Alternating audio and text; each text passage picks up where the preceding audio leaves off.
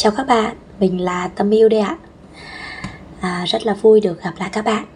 Các bạn ơi, hôm nay mình xin chia sẻ đến các bạn Về một trong những bức thư mà Bắp đã viết. Đây cũng là một trong những cái thói quen mà mình đã gieo cho Bắp Từ lúc mà Bắp còn 4 tuổi. Và mỗi ngày Bắp sẽ viết một à, cảm nghĩ à, có thể là cảm nghĩ hôm nay bắp ở trường như thế nào hoặc là à, sáng dậy bắp thấy ra làm sao có chuyện vui chuyện buồn gì thì bắp sẽ viết vào cái cuốn tập Oli này. Đó. Và đây là một trong những bức thư mà mình muốn chia sẻ đến các bạn à, vào cái dịp mà mình à, vắng nhà vài ngày. Thì bức thư nó có nội dung như thế này. Mẹ ơi từ hôm thứ ba mẹ đi vắng nhà buổi chiều bà đón con. Tối đến, con không ngủ được tí nào cả. Con nhớ mẹ lắm. Đấy các bạn, Đấy là những dòng suy nghĩ Của đứa con gái 5 tuổi viết cho một người mẹ là mình. Mình cảm thấy rất là hạnh phúc, Rất là cảm động khi mà đọc cái bức thư này.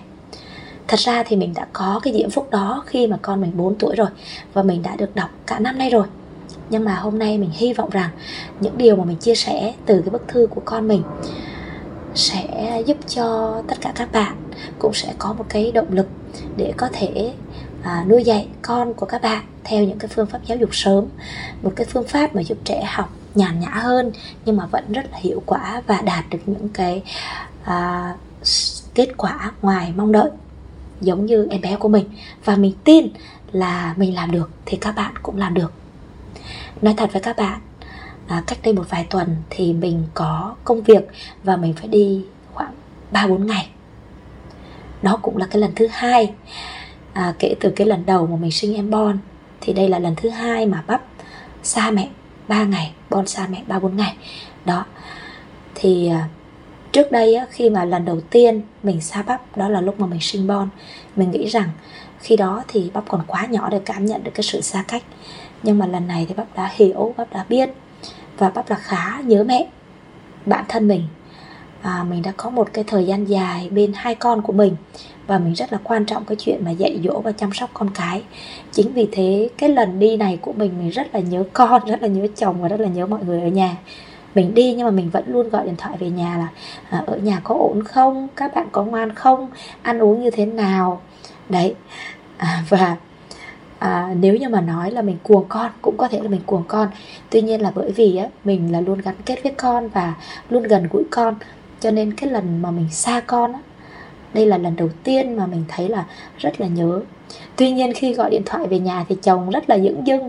Chồng bảo là thôi đi luôn đi đi vài ngày nữa đi quên rồi. Đấy thì làm cho mình có hơi buồn một tí. Tuy nhiên là mình biết rằng là anh ấy à, đã tạo cái điều kiện để cho mình có một cái thời gian mình thư giãn mình nghỉ ngơi sau hơn 5 năm chăm sóc con mà mình không đi đâu à, mà rời con nữa bước cả. Đó và mình rất là biết ơn. Và cảm ơn chồng nhá. Đấy thì à, các bạn có biết không? Khi mà mình đi á mình nghĩ rằng là ở nhà chắc là cũng rối bời lắm khó xử lý lắm. Tuy nhiên là ngoài cái việc ngoài cái việc mà mình suy nghĩ như thế thì nó đúng là cái kết quả nó ngoài mong đợi. Đấy là ở nhà bố mẹ. À, bố và hai con rất là yên bình. Bố nói một tiếng là con đi ngay. Bởi vì nếu như mà không đi thì bố đi làm sẽ không có ai chở đi học. Đó. Và điều đó làm cho mình khá là bất ngờ vì thế mà các bạn ơi nếu như các bạn cũng là một người mà thường xuyên chăm sóc con cái như mình thì nếu có dịp các bạn hãy đi à, ra bên ngoài hoặc là đi thong dong một mình. À, một ngày cũng được hai ngày cũng được hay một tiếng hai tiếng cũng được ha. Thứ nhất là để cho bản thân của mình thư giãn mình có thời gian suy nghĩ cũng như là à, có thể tái tạo được cái năng lượng. Và một phần á, là khi mà mình xa con thì mình sẽ để cho con sống tự lập để cho con cũng biết được là mẹ cũng cần có những công việc của mẹ và mẹ cũng phải rời xa con à, có thể lúc này hoặc là lúc khác chứ không phải khi nào con cần cũng có mẹ bên cạnh ha. Và để khi mà xa như thế thì để đến lúc mà bạn gặp lại con của bạn á, thì con của bạn cũng sẽ trân quý cái thời gian bên cạnh mẹ. À, biết yêu quý mẹ hơn biết tầm quan trọng của mẹ là nhiều như thế nào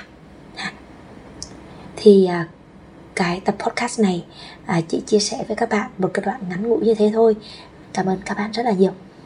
Và hẹn gặp lại các bạn ở tập podcast sau nhé.